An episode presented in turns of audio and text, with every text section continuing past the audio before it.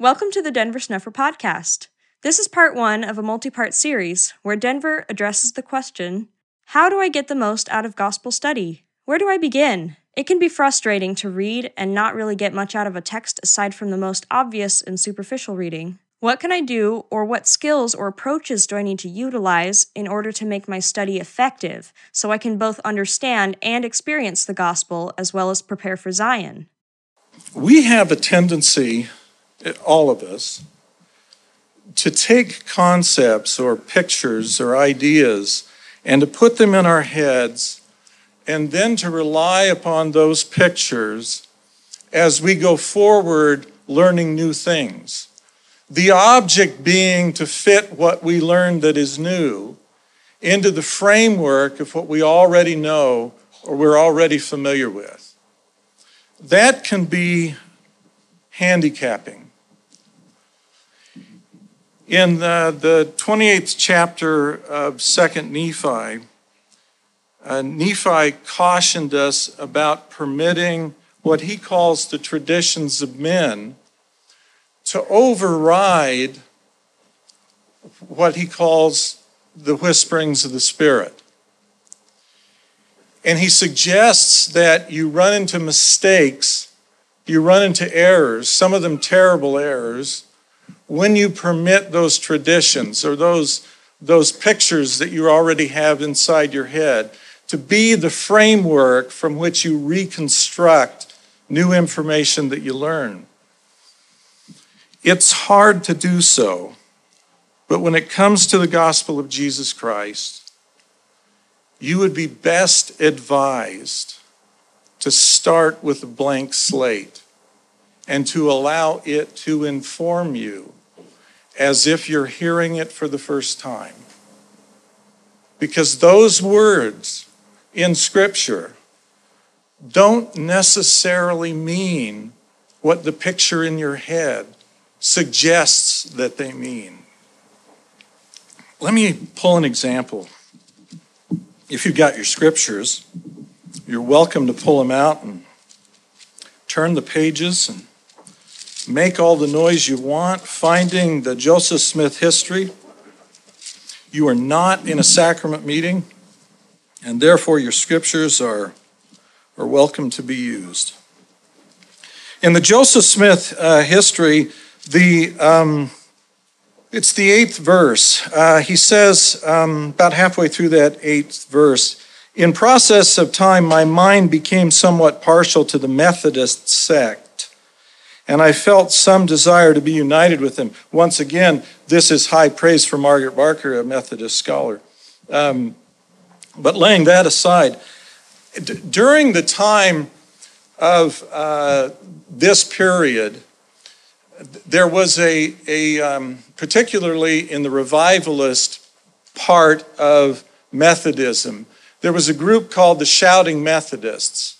And the Shouting Methodists had a tradition. That tradition was to go into the woods alone to pray. And when they prayed alone in the woods, they were looking for some experience that would bind them up. And when they got bound up, they knew that they'd had an experience with God and the Holy Ghost, and they came back converted. The miracle of the first vision of Joseph Smith does not consist in the fact that he went in the woods alone to pray, nor does it consist in the fact that when he's in the woods alone and praying, that he got bound up by some darkness which entirely overcame him. The miracle of Joseph Smith is that when that happened, he rejected it as the source of conversion. He did not allow his fears to control him.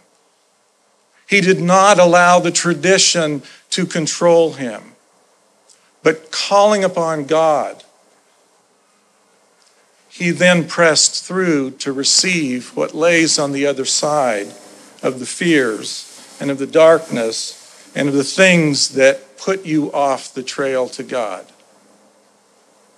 And he tells us about the vision of the Father and the Son, telling him that he was to join none of them.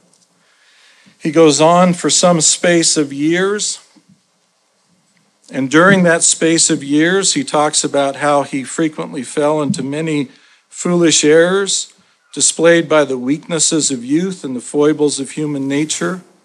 And then he talks about he was guilty of levity and sometimes associating with jovial company. One of the pictures I think you have in your head about me, if you've read what I've written and you've read my blog, is that you may entirely misapprehend. Number one, how difficult it is for me to get up here and do this. and number two, how incredibly irreverent I am by my native nature. I am not a stoic religious person. I undertake to do what the Lord asks, what I think pleases Him, at the cost of personal inconvenience. I don't like being up here, and it's being recorded by my voice and not by a camera because I don't want people recognizing me. I don't want to be a celebrity. I want my privacy. And, and when it comes to a native um, cheery temperament, I have, I suppose, a wicked sense of humor. Well, he called upon and he had confidence because he had previously received an answer.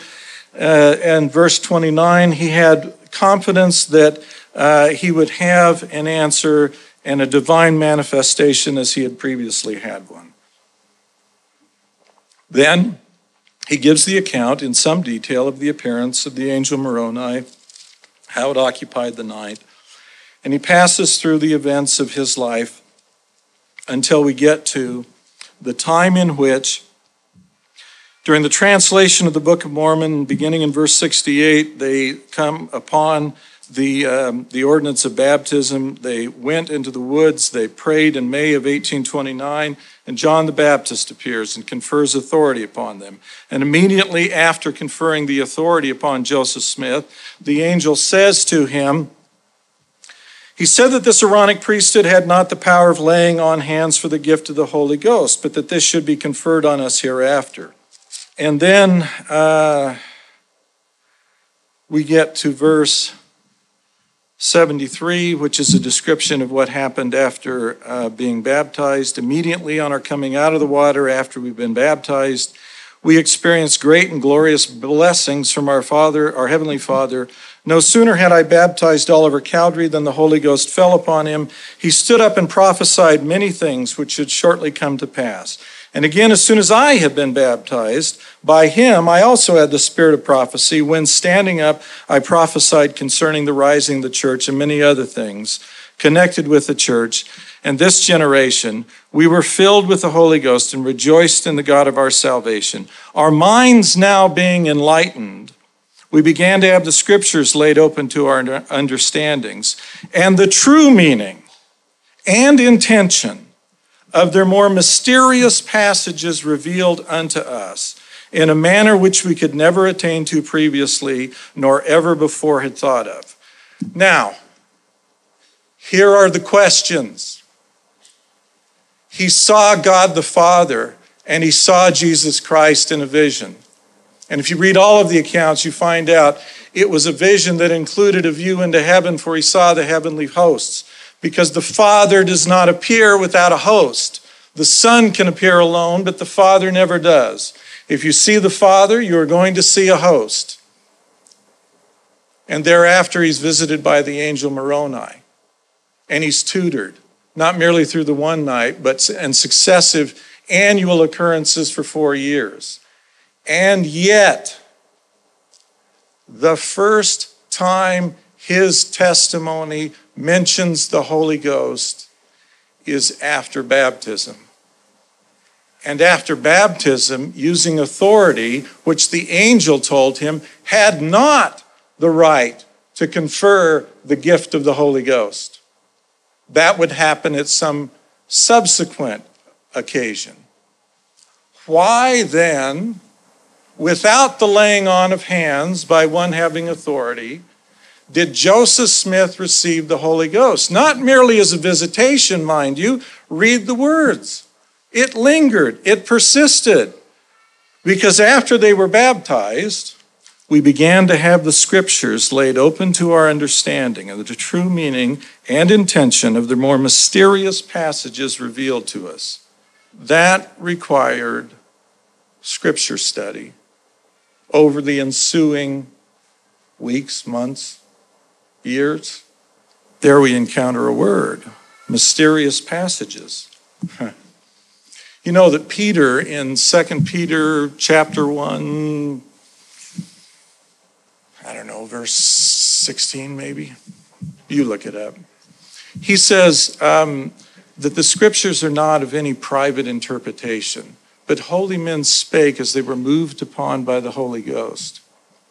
The scriptures were given by the power of the Holy Ghost.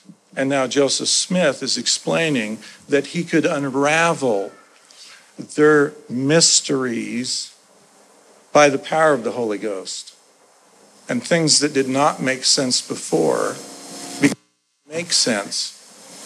If you've read um, the second comforter, in the chapter about becoming as a little child, there is an excerpt taken um, from a book, Gödel Escher Bach, um, a brilliant mathematical book, about Bongard problems. Bongard problems are designed to test um, a certain kind of reasoning using symbols in order to uh, test the person evaluating them. And invariably, Bongard problems are solved by children and they confuse adults because the children's minds have not become cluttered by the kind of mathematical complexity that we have bouncing around in our heads, as a consequence of which they look at it simply and they see things simply and they can solve the Bongard problems in a way in which adults fail to grasp. The gospel is adapted to the simple mind. The statements that are contained in Scripture are given in simplicity and in plainness. So when we encounter Joseph Smith speaking to us now about having the mysteries of the gospel uh, laid open to his mind as a consequence of having the Holy Ghost, I'm reminded of a statement that he made um, that you find in the teachings of the prophet Joseph Smith about the Holy Ghost on pages 149 and 150 uh, which I'm going to read an excerpt from. There are two comforters spoken of.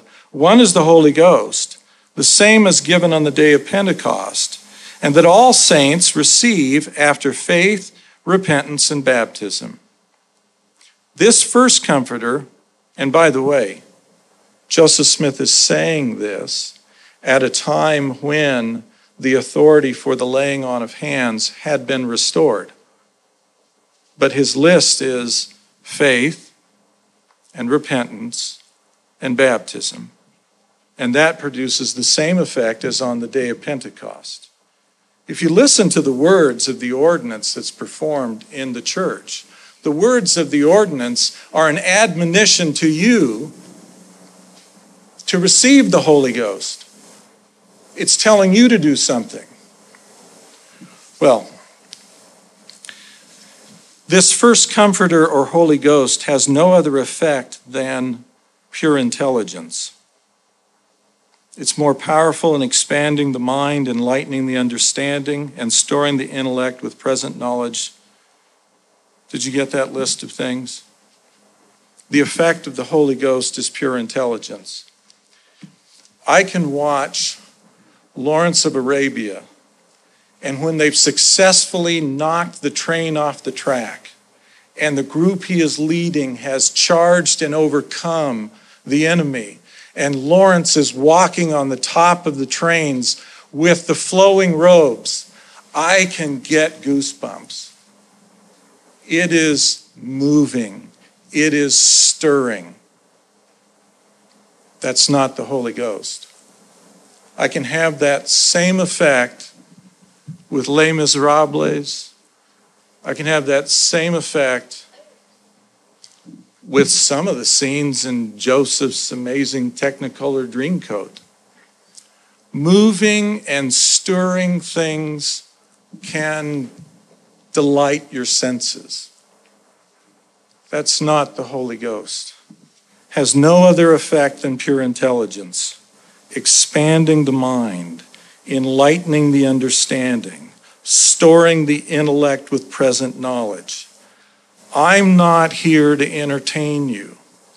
I'm trying to inform you of doctrine that will save you. I don't care if any of you are stirred. Or, like one of our MSNBC folks, had a uh, trimmer run up his leg at uh, the president's speaking. I don't care about that. I care about your salvation. I care about your souls. And I care about you understanding the things that will save you.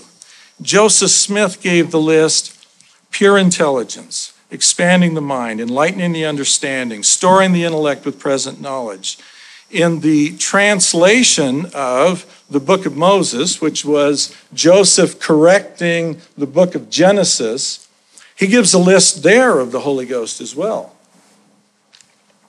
Let me read you that list. The Comforter, the peaceable things of immortal glory. This is Moses chapter 6, verse 61 the Comforter, the peaceable things of immortal glory, the truth of all things, that which quickeneth all things, which maketh alive all things, that which knoweth all things, and hath all power according to wisdom, mercy, truth, justice, and judgment. This is the Holy Ghost. Joseph Smith returned from the first vision and didn't talk about the Holy Ghost because that incident, quite frankly, was not understood by Joseph Smith at the time it occurred. When he explained to his mother, he said, Never mind, I'm well enough off. I've learned for myself that Presbyterianism isn't true. And I think that is a candid description of what Joseph got out of it that day, at that time. He had been converted, and he knew now not to join the Presbyterians. What Joseph Smith learned from the angel Moroni also did not confer upon him the Holy Ghost. Faith, repentance, baptism, and then he notes the Holy Ghost. And what are the effects that he reports? Immediately. Number one, prophecy. One of the uh, hallmark signs, Paul lists it in Corinthians. Um, Mormon and Moroni listed in Moroni's book. The list of what the gifts are, you can find it in Doctrine and Covenants, section 46, if I'm remembering that correctly. The list of the gifts, prophecy is always included as one of the hallmark signs of what it is that the Holy Ghost does. And then, secondly, allowing Joseph to understand the real intent of what is in the scriptures. How much of a blank slate was Joseph at the time that, that the Holy Ghost allowed him? The pure spirit of intelligence. Well, I would suggest that if Joseph Smith can pass through the first vision and can pass through the incident of the um, visits of the angel Moroni, and if he can even translate the Book of Mormon, which was then underway at the time this occurred, by the gift and power of God, but not attribute anything to the Holy Ghost until after he is baptized, that it is equally possible for you, good people, to go through everything you've gone through in your life and yet not have experienced the thing that Joseph is talking about, which comes as a consequence of faith, repentance, and baptism. In uh, Revelation chapter 3, um, verses 20 and 21, uh, there's a promise that John records well, the 20 is uh, where he stands at the door and knocks. Uh, Behold, I stand at the door and knock. See, the, in, in, this, in this description, um, it's, almost, it's almost a flip. It's not you knocking to get in, it's the Lord knocking to come to you. It's the Lord who is the, the eager one, the one who would like to have this relationship take up. He's the one knocking. He's the one trying to, to get into your life. And so in, in this account, I stand at the door, the Lord speaking, and knock. If any man hear my voice, see, his sheep hear his voice.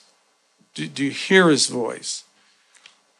If any man hear my voice and open the door, because you're the one that shut it, you're the one that's saying, Yeah, no thanks, I'll pass. I mean, I've got a skeptical mind now. I've been to college and received training to practice law. I'm an engineer and I understand formulas and equations. I'm a mathematician and I know some things add up and some things don't. And I also know that I've been leading a reasonably decent life and I've never had Jesus in my car. Our minds are skeptical we have to open the door because almost invariably the door that we configure to keep him out from our construct is something that has come about as a consequence of what happened in your life from the time you left that state of innocence as a child in the garden until today. Every painful experience you've been through, every humiliation you've suffered, everything that has gone on in your life that has led to where you now construct a door, some of oak, some of iron. Whatever it is that's happened to you, you use that to keep him out. Well, if he really cared, he would. You know, the notion that he doesn't care is the greatest lie of all. If you knew what he suffered, you would never say if he cared. But if you'll open the door, he says, I will come into him and will sup with him, and he with me. Verse 8, once again, so great were the confusion and strife among the different denominations, it was impossible for a person young as I was and so unacquainted with men and things to come to any certain conclusion who was right and who was wrong. See, that's, that's the way it is. In verse 10, there's always this war of worlds, war of words. A war of worlds, that's what your kids play. Um, war of words and tumult of opinions. And so Joseph is um, confused. How do you resolve this? Verse 11 While I was laboring, while I was laboring. folks in general have your skulls so junked up with the crap of the internet that you don't even have the capacity to labor the way it needs to be labored to solve the questions that hmm. need to be solved. It is labor. It is labor over the scriptures. It is labor under the extreme difficulties caused by these parties of religionists. It was one day reading the Epistle of James, first chapter, fifth, fifth verse, which reads,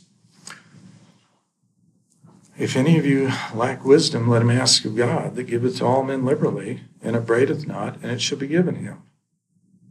Let him ask of God. God gives to all men liberally, and upbraideth not, and it shall be given him. I can ask God.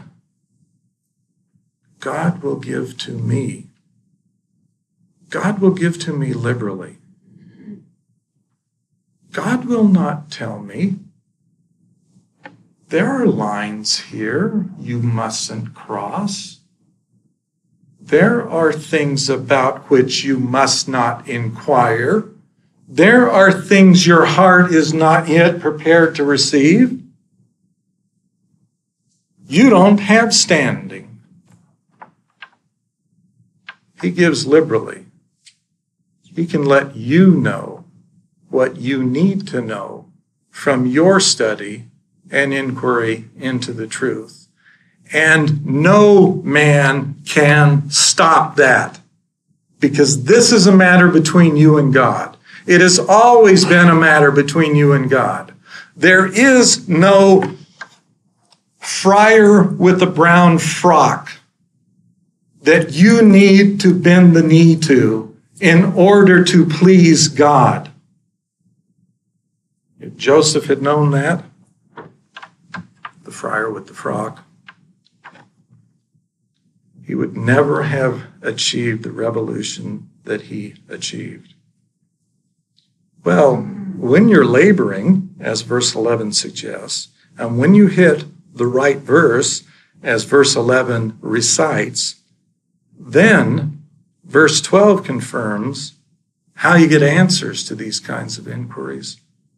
Never did any passage of Scripture come with more power to the heart of man than this did at this time to mine. It seemed to enter with great force. You know, turn back to um, Doctrine and Covenants, section 76, and look at verse 18. This is the vision of the redemption of the dead that gave us the three degrees of glory. They're reading in John. And he gives you the, um, the verse in John that they were reading in verses 16 and 17. And look at 18. Now this caused us to marvel, for it was given unto us of the Spirit. The Spirit cannot lean upon you and cannot focus your mind upon the revelation that you are entitled to receive unless you use the scriptures as they were intended to be used as a Urim and Thummim, as the basis from which you draw out the truths of God. And the best version of that is, of course, the Book of Mormon. You can look at D&C section 138, and you'll find that Joseph F. Smith sat in his room pondering over the scriptures. He's near death. It's about eight weeks before the death of Joseph F. Smith church had a lot of challenges going on at that time. Fortuitously for us, the man who sat at home, infirm, and worried about death happened to happily be the president of the Church of Jesus Christ of Latter day Saints. And so when he got an answer, not to his inquiry about leading the church, when he got a, an answer to an inquiry that had nothing to do with his position or um, budgets or anything else that manages an organization. It had to do with his own concern about his own deepest apprehensions, his impending death, which would follow about eight weeks after this. The scriptures opened like a Urim and Thummim to his view, and we get a vision of the redemption of the dead, which we've now canonized. It entered, this is back uh, verse 12 of the Joseph Smith history. It entered into uh, his heart with great force of every feeling of my heart. I reflected on it again and again. Now, that's an interesting statement because it doesn't appear that this labor was a one off event, but that occurred over and over as he sought more understanding, searching deeper and deeper into trying to understand what it was he ought to do and how it is he ought to accomplish it. Again and again, knowing if any person needed wisdom from God, I did. You should be asking God so that you can understand Scripture. You shouldn't be trusting the expositions of anyone myself included, these scriptures have a message for you. God has a message for you. God would like to talk to you, not through me or any other man. God would like to talk with you. You'll be saved by knowledge. And the things you need to know are uniquely situated. The things you have the right to get from God are uniquely situated. I got an answer from God. That's why 40 years ago today, I went in and I got baptized. Elder Brian Black baptized me. During the baptismal service, because it was approaching twilight, the sun was beginning to set, the moon had emerged, and the first stars began to shine. And Brian Black commented in the talk that was given by him before laying on hands that all of the signs of heaven, the sun, the moon, and the stars, had been visible during my baptismal ceremony. I have felt the presence of God with me from that moment through today. Just this morning, I checked into my office before coming here, and when I arrived at my office, there was a dove on the lawn to meet me, and she stayed there as I went by. Now, it's a small thing, but if you're acquainted with the scriptures, you understand what such a symbol can mean, and to me, did mean. Your lives should be filled with wonder. Be not faithless, but be believing, and be of good cheer. He knows you better than you know yourself.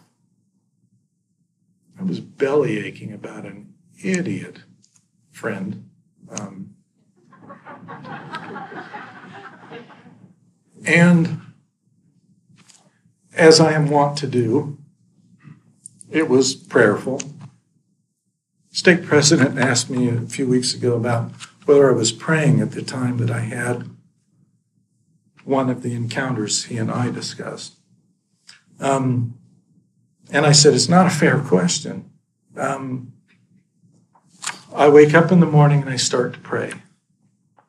Throughout the day, I will take care of a thousand things and whenever I am free, my mind will revert back to the prayer and will continue the dialogue, and it goes on all day. There is not a moment in my life in which I am not being prayerful.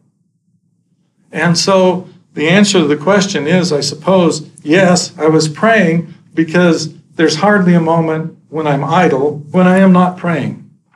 Well, God intends to speak to each of us about us and about what matters to us and about what matters to you.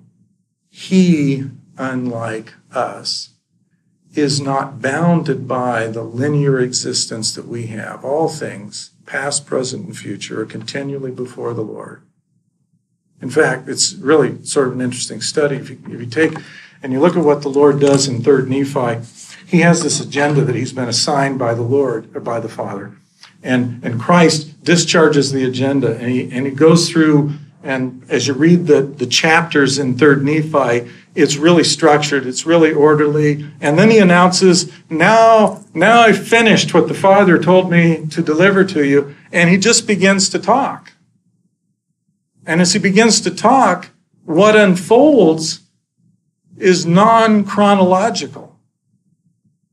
It's topical, but it's past, present, and future.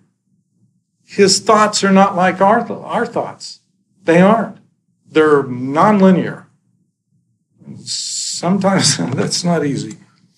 At length, he says in verse 13, I came to the conclusion I must either remain in darkness and confusion or else I must do as James directs that is, ask of God. And so it is for all of us. You want to know the truth of a proposition? You ask God and don't be fearful.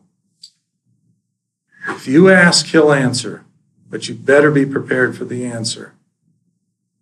Because the battle that is already upon us is going to require valiance. Cowardly, effeminate hen like behavior can never, never obtain the promises of God. Christ asked, What went you forth to see? A reed shaking in the wind? that's, that's what you want?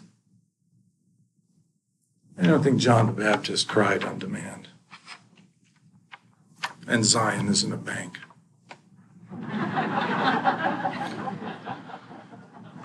So it is, in accordance with this my determination to ask of God, I retired to the woods to make the attempt.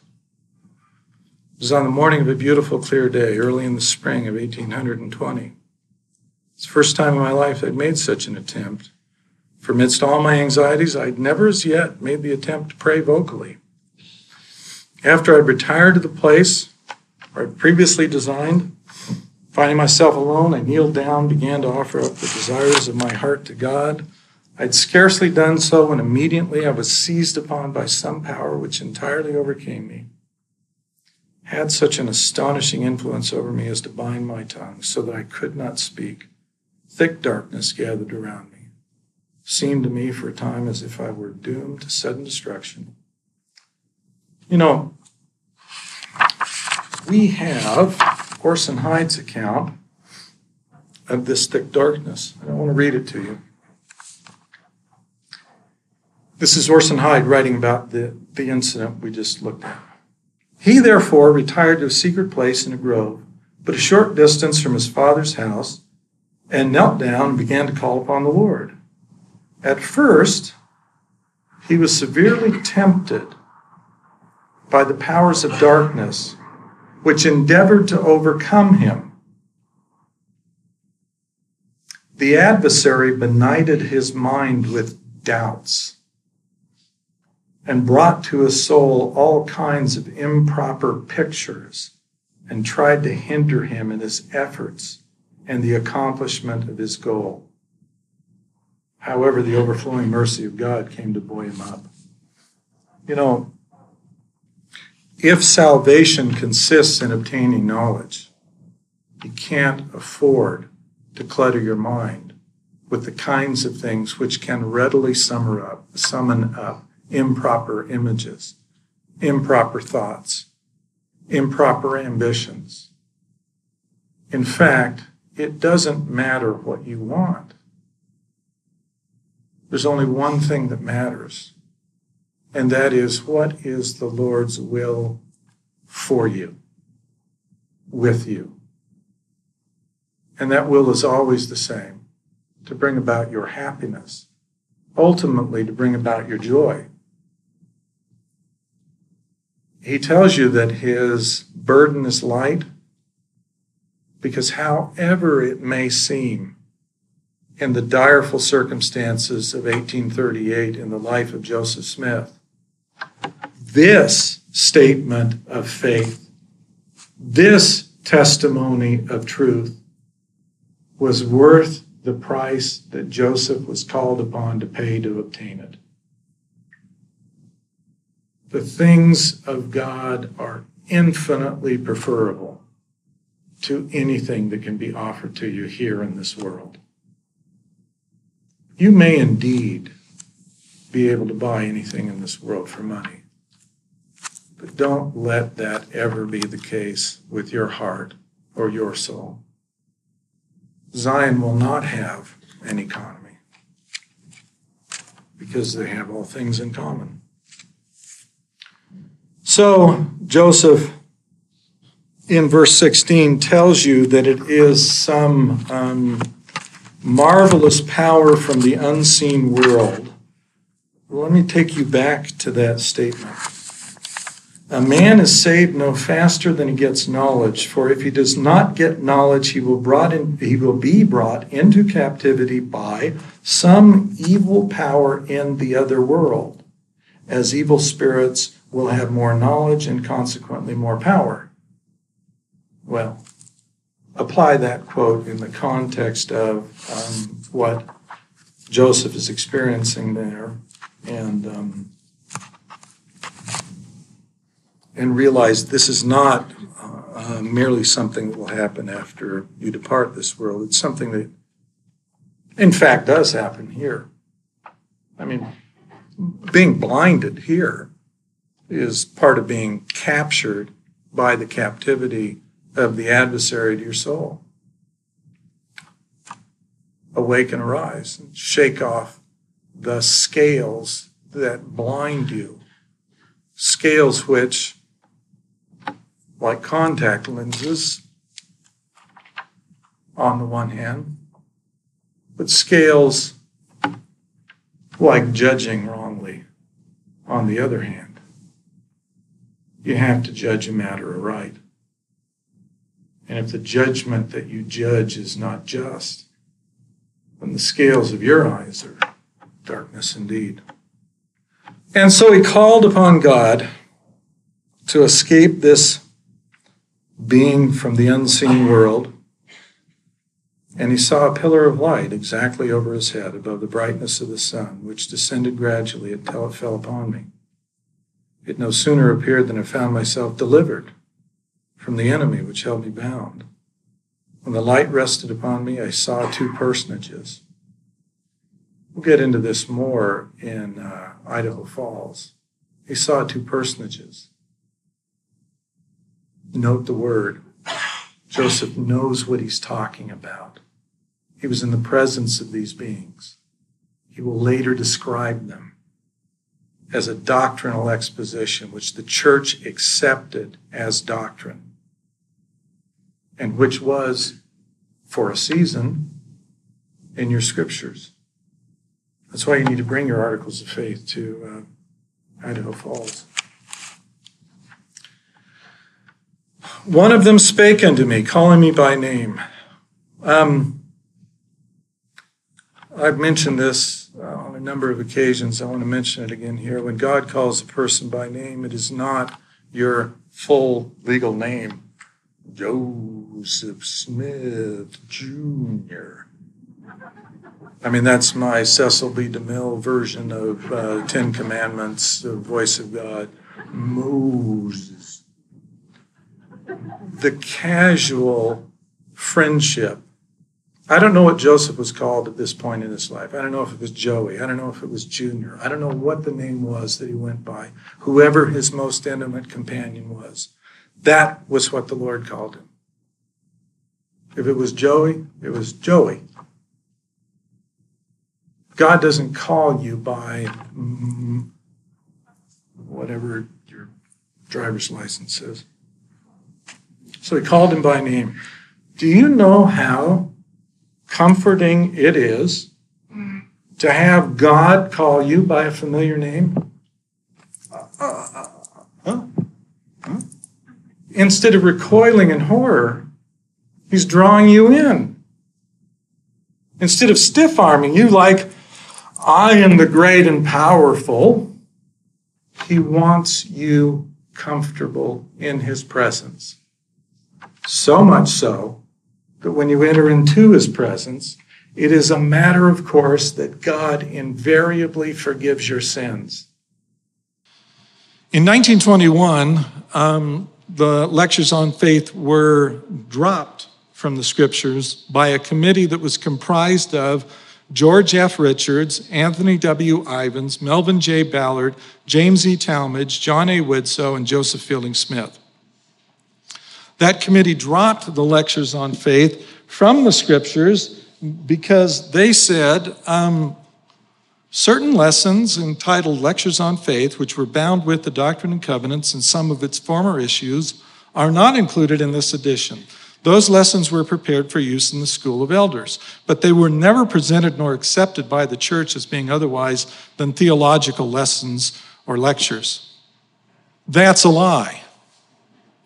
And the Joseph Smith papers, if you will read them today, tell you that that's not at all the truth. And part of what I hope to get to tonight, and if not tonight, then in Logan, is the reasons why. Joseph Smith called this doctrine, important doctrine, leading items of the religion, and that he would answer to every principle that's advanced in the, uh, in the document. Now, to his credit, um, Joseph Fielding Smith, who was on that, said, um, this was in uh, 1966. He said, I suppose that the rising generation knows little about the lectures. In my own judgment, these lectures are of great value and should be studied. I consider them to be of extreme value in the study of the gospel of Jesus Christ. And in a talk given um, by Elder Bruce R. McConkie at Brigham Young University, the son in law to the one of the committee members whose words I just read, um, in uh, January the 4th of 1972. That would have been before I was there. Um, Elder McConkie said, I, I, every time I read a Bruce R. McConkie, I'm just, I am tempted to read it in the voice of Elder McConkie, which echoes still in my skull. Um, I won't do that. And I'm reading him now. In my judgment, it is the most comprehensive, intelligent, inspired utterance that now exists in the English language that exists in one place, defining, interpreting, expounding, announcing, and testifying what kind of being God is. It was written by the power of the Holy Ghost, by the Spirit of inspiration. It is, in effect, eternal scripture. It is true. Which brings us then to the third lecture on faith. Now we're starting really to get into some important stuff. So I hope your chair is painful enough to keep you awake. Personally, I'd rather stand up here than sit in one of those things. That's it. You could get this over with a lot quicker if you put me in one of those chairs and said, talk until you're sick of that. Verse 2 of lecture 3 let us here observe that three things are necessary in order that any rational and intelligent being may exercise faith in God. Faith in God unto life and salvation. Faith in God, not in man, not in men, not in an institution, not in some magic talisman. Faith in God faith in God unto life and salvation. Faith in God, not in man, not in men, not in an institution, not in some magic talisman, faith in God. To the extent that anyone is trying to displace your faith in God and attract attention to themselves, myself included, that is a perversion. It will not save you. It is a distraction. It is evil. It is wrong. It is damnable. Anyone that tries to attract your worship, myself included, ought to be sent to hell. It's why I com- continually remind you talking about me is a waste of time. Talking about the things I'm saying, talking about the content of these scriptures, talking about the doctrines that will save you, that's very important. But you can leave me out of that. You don't ever need to mention my name again in your life. But pay attention to the doctrine that we're talking about. Pay attention to the message that comes to us through Scripture. You will never be saved because you relied upon some guy to elevate you. The only way in which that will happen is when you connect with God. You have to exercise faith in God into life and salvation. There are three things. First, the idea that He actually exists. You can get that from someone else. Secondly, a correct idea of His character, perfections, and attributes. Any error in that prevents you from having faith. Therefore, in order to get that right, it's going to require something of you in the way of study and effort. Because if you're making, look at the word, they italicized it, a correct idea of his character, perfections, and attributes. That's what you need to study to show what it is you're going to have faith in. Thirdly, an actual knowledge that the course of life which he is pursuing is according to his will. You must know this, and you cannot cover the gap by lying to yourself. You can't lie to yourself pretending that you are on God's course and then have actual knowledge that the course of life you're pursuing is according to His will. Nor can you depend entirely upon what other people are telling you. You're supposed to be asking and getting answers from God. And the answers from God are going to tell you what you need to do. And the sacrifices that He will require of you are unique to you because the contribution that you can make for the salvation of yourself and others is unique to you. There are things that you and only you can do. And if you will sign up with God, He will have you do them. And you may find yourself doing things you would rather prefer not doing. Doesn't matter. If you have faith in Him and you do what He asks, you'll know that the course you're pursuing is according to His will. And doing things He asks of you according to His will invariably produce faith. And they produce faith unto salvation because it always grows. Light grows or dims, it never stays static. Therefore, when you set on this course, you never turn back. If you turn back, you lose everything that you've gained up to that point. Look at verse 5. This is third, an actual knowledge of the course of life which he is pursuing is according to his will. For without an acquaintance with these three important facts, the faith of every rational being must be imperfect and unproductive. But with this understanding, it can become perfect and fruitful, abounding in righteousness, unto the praise and glory of God the Father and the Lord Jesus Christ. Therefore, these three things you need to know God exists. You need to study until you have a correct understanding of his character, perfections, and attributes.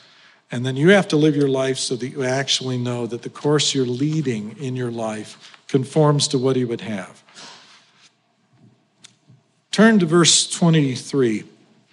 It is also necessary that men should have an idea that he is no respecter of persons, for with the idea of all the other excellencies in his character, and this one wanting, men could not exercise faith in him, because if he were a respecter of persons, they could not tell what their privileges were, nor how far they were authorized to exercise faith in him, or whether they were authorized to do it at all. But all must be confusion. But no sooner are the minds of men made acquainted with the truth on this point, that he is no respecter of persons, than they see that they have authority by faith to lay hold on eternal life, the richest boon of heaven because God is no respecter of persons and that every man in every nation has an equal privilege. That's you. That's you. God has done nothing for Joseph Smith, he will not do for you. I understand all of the doctrinal arguments. I can make them all. I have made them all, and I've made them to the Lord. I've argued with him on every point of doctrine that any of you, I've quoted to him every scripture that any of you have advanced, and many more besides. And the Lord has always borne testimony back consistently. This stuff is true. You're hedging up the way of your own salvation and of the salvation of others when you say, No one has the privilege in our day yet to lay hold on salvation. You're hedging up the way, you are damning yourself, and you're damning those that will listen to you when you say, People in our time are not yet authorized to exercise faith in God unto salvation because you are authorized. I have done so. I have spoken with him as a man speaks to another. He speaks in plain humility, reasoning as one man does with another. He will reason with you. The first night I got a testimony, I was in the middle of an argument with God, I thought with myself, until when I got down to the final question in my mind, which was, How do I even know there is a God? To which the response came, Who do you think you've been talking to the last two hours? I didn't realize that that still small voice, which will talk with any and all of you, was God. When you exercise the required faith to permit him to step out from behind the veil, like the brother of Jared, he'll do that too. He's no respecter of persons. You should not question what your privileges are, nor how far you are authorized to exercise faith in Him, or whether you're authorized to do it at all. Don't have doubts about your privileges. And then, verse 24, twice, He is love. He is love. He is love. In verse 3, it talks about having the assurance that they were pursuing a course which was agreeable to the will of God. They were enabled to take not only the spoiling of their goods and the wasting of their substance joyfully, but also to suffer death in its most horrid forms, knowing, not merely believing, that when this earthly house of their tabernacle was dissolved, they had a building of God, a house not made with hands, eternal in the heavens. That's why Joseph could say, as he did, that he left with a conscience void of offense against God or any man, going as a sheep to the slaughter, but he was okay with it. He was okay with it. Such was and always will be the situation of the saints of God, that unless they have an actual knowledge that the course they are pursuing is according to the will of God, they will grow weary in their minds and faint. That's the problem with many of us. We grow weary in our minds and faint because we don't know that the course we're pursuing is according to God. Don't grow weary. Stay on that course. I have the absolute conviction that much of the stuff that we plague ourselves with and think is such a heavy burden of sin is because our minds are occupied with the wrong stuff. Study the things of God and fill yourself with light, and how quickly it is that all the rest of that stuff will simply dissolve away and evaporate. Um, President uh, Boyd Packer said you can, you can uh, fix behavior a lot um, more quickly by studying doctrine than you can by studying behavior.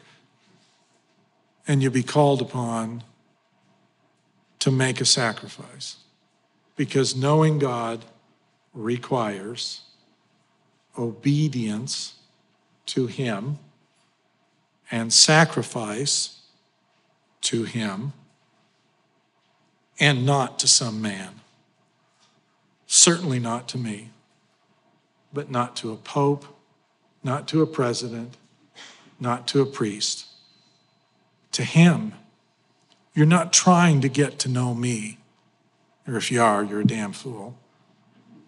You're supposed to be getting to know the Lord. You're not supposed to be getting to know some local presiding authority. The foregoing are excerpts taken from Denver's Fireside Talk on the Temple given in Ogden, Utah on October 28, 2012. Denver's 40 Years in Mormonism series, Talk 1, entitled Be of Good Cheer, given in Boise, Idaho on September 10th. 2013, and Denver's 40 Years in Mormonism series, talk number two, entitled Faith, given in Idaho Falls, Idaho on September 28, 2013. In addition, Denver has written extensively about this topic. If you are interested in learning more, please review the following blog posts, among others. Gospel Study, posted November 17, 2011. Christians Should Study Mormonism, posted January 12, 2017. How I Study the Scriptures, posted March 18, 2010. 3rd Nephi 1136, posted September 29, 2010. Scriptures, Not Traditions, posted February 24, 2014. If you have questions or ideas for topics that you would like to have covered in this podcast, please submit them for consideration to questions at denversnufferpodcast.com. You can request baptism by visiting bornofwater.org. A complete collection of Denver's talks, lectures, and papers are available to download free of charge at restorationarchives.com. This podcast is a volunteer effort produced under the direction of Denver Snuffer. We hope you'll share it with everyone interested in learning more about Christ, the coming Zion, and the restoration of authentic Christianity now underway in our time.